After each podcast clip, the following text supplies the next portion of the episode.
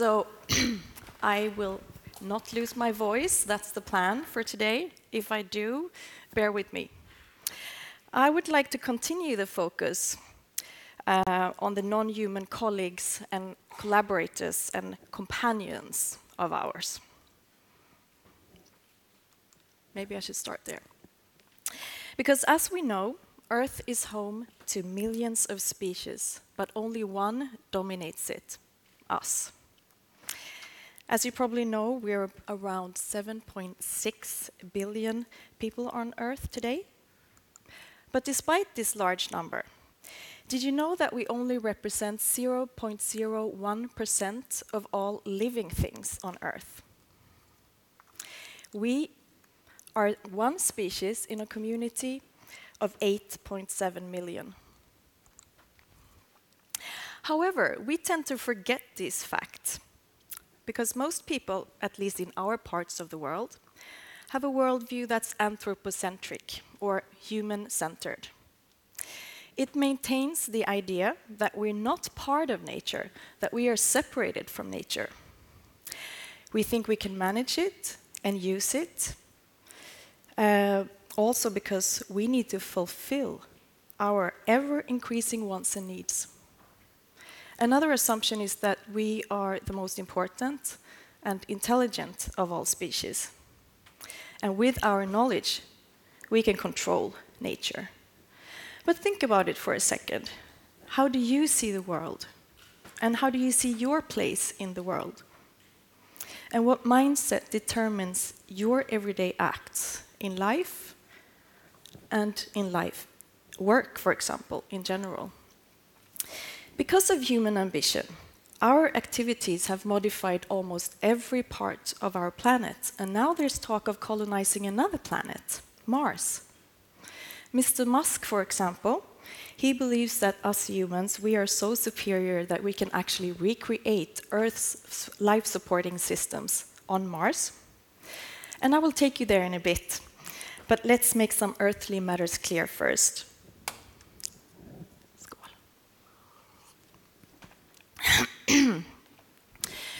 Well, what non agency believe in is that our anthropocentric view, our disconnection to nature, and our perceived dominance over other species has provided us with a false sense of justification to ignorantly exploit and consume other species and the planet.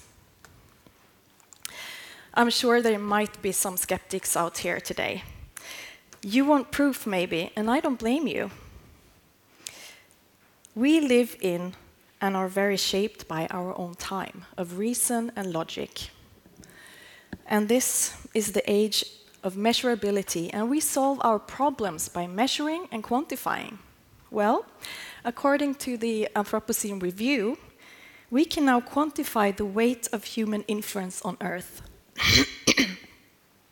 so, if you love st statistics, I would gladly share this link with you in the break. But the main point here, to make it a bit quick, is that based on our current technosphere, which is everything that us humans produce, the total sum of our material output on Earth today is over 30 trillion tons. And this figure demonstrates that this has more than doubled prior to human civilization on Earth. And the reason for these numbers is, of course, that current design practices, businesses in general, tend to optimize for profit, as we know, and thus fail to consider the larger cumulative impact of those activities over time, which eventually and, of course, inevitably leads to catastrophic collapse of systems, like we can see in global financial instability but of course also climate change. So if we are to restore and create healthy systems, we need to develop new approaches to design and businesses that will allow us to find new paths forward. So how do we begin to design for better futures, where all species can benefit and thrive and benefit from the activity of each other? Well, here's a challenge for all of you Since the development of technology today is primarily created for human application, what would happen if you took other species into consideration? Could you design applications of emerging technology that can help sustain all life on Earth?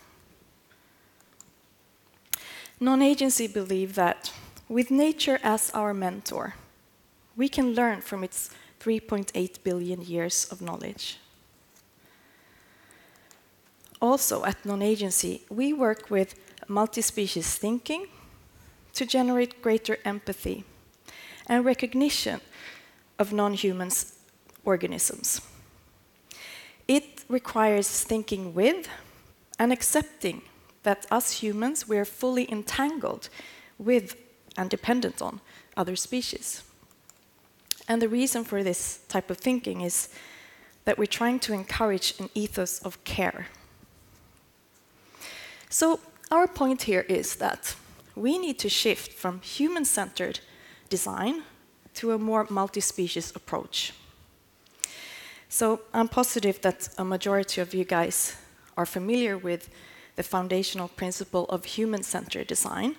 That is, you should truly try to understand the people who is experiencing a problem before you're trying to design a solution to serve them.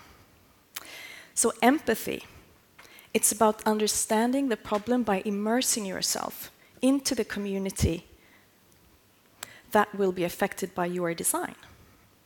But what if, instead, we immerse ourselves into the communities of other species that for sure are influenced and impacted by our designs? Can we begin to understand how to design in a manner that reduces impact and creates benefits for all? The business world might find this far-fetched, and that's why we at Non-Agency use speculative design to examine alternative futures. Through abstraction, we can design free from constraints, but still leading to radical innovations here and now. Um, to give you an example, uh, yesterday we opened the exhibition that we curated. The project is called The Age of Entanglements here in Malmö. This exhibition is showing the process of eight international design studios that are working with the planet of Mars as a projection plane for speculation and critique. So the purpose with this is to create spaces for discussion and debate, not only on the moral issues of colonizing another planet, but ultimately what it means being human on Earth today. The foundational question for this exhibition and the whole project is, is it easier to imagine life on Mars than to take care of life on Earth? So to set the tone, we posed some critical questions for the designers to respond to. For example, businesses are already looking beyond the current take, make, waste, extractive industrial model by adopting a more circular economy, which aims to design waste out of the system and also to um, transition into more um, renewable energy sources. But is this enough? What if instead of just taking from nature, we would exchange with nature? A completely closed loop without the need of the notion of waste at all. As we know, species play different roles in our ecosystems. And some of these roles are in the forms of producers, like algae, plants, and so on, but also decomposers, microorganisms that break down dead plants and animal bodies and bring it back into the ecosystem as energy or nutrients, and of course consumers. And consumers cannot manufacture their own food, but needs to consume other species and organisms. And of course, we humans fall in this category. But what if we could adapt or change our behaviors, our systems, in terms of becoming more like producers? What if the roles were reversed?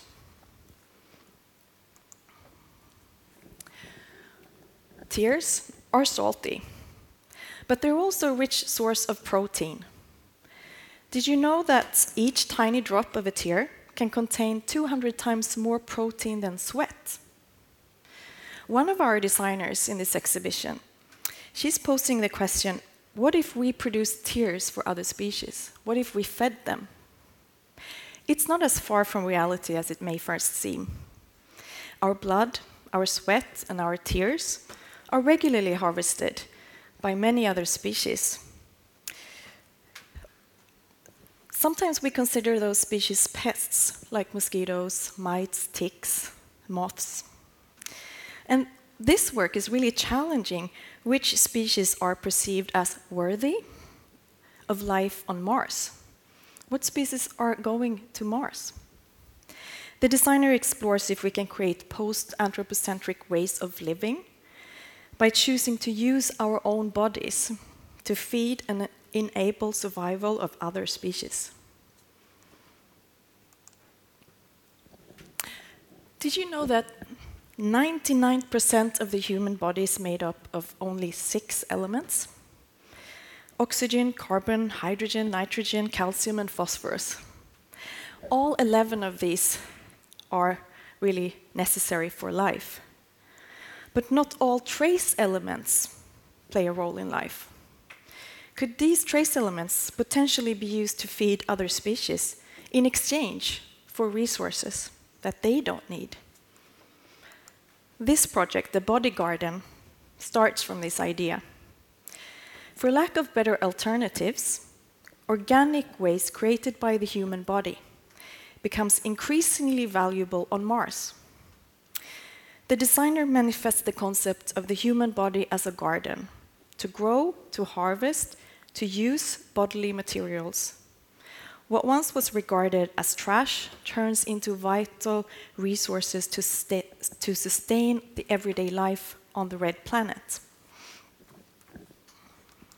Another example from the exhibition is this project, Planetary Personhood. When considering colonization of Mars, the planet is often taken to be an empty place, a blank canvas, a void of life. As scientists continue to search for microscopic forms of life or even fossil traces of it, this project, Planetary Personhood, takes the opposite approach, extending compassion and respect beyond the constructed life non life boundary. So these designers propose independent personhood for the entire planet of Mars. Legally, Mars would be owned by Mars. Any decisions regarding Martian matters would ultimately be taken by Mars itself. So, this project also recognizes all the non sentient, non human beings already there, like the rocks, as Martians. And that's a bit funny, but here on Earth, this is not new. For example, The Maori people of New Zealand see the living world as an extended relationship network in which humans are neither superior nor inferior to any other life form. All are linked and shared by descent from earth and sky. And similar beliefs can be found among many other indi indigenous populations around the world. In Maori understanding, this river is indeed a person, an ancestor. And in 2017, New Zealand recognized this in law, and henceforth, the river possesses all the rights of a legal person. This is important because, of course, ever since the European settlers came in the late 1800s, this river has been degraded, disgraced, and damaged, and we see examples of this all over the world where nature is being capitalized upon. So, if we consider the human as parts of nature and place ourselves back into the food chain, perhaps we can encourage a sense of mutuality, empathy, and reciprocity. We mustn't forget that we, our bodies, are made up of organisms. There's a community of 38 billion microorganisms living on us and in us. Passed on from our mothers, this is our microbiome, our non human half, and we can't live without it. Indeed, we are multi species beings.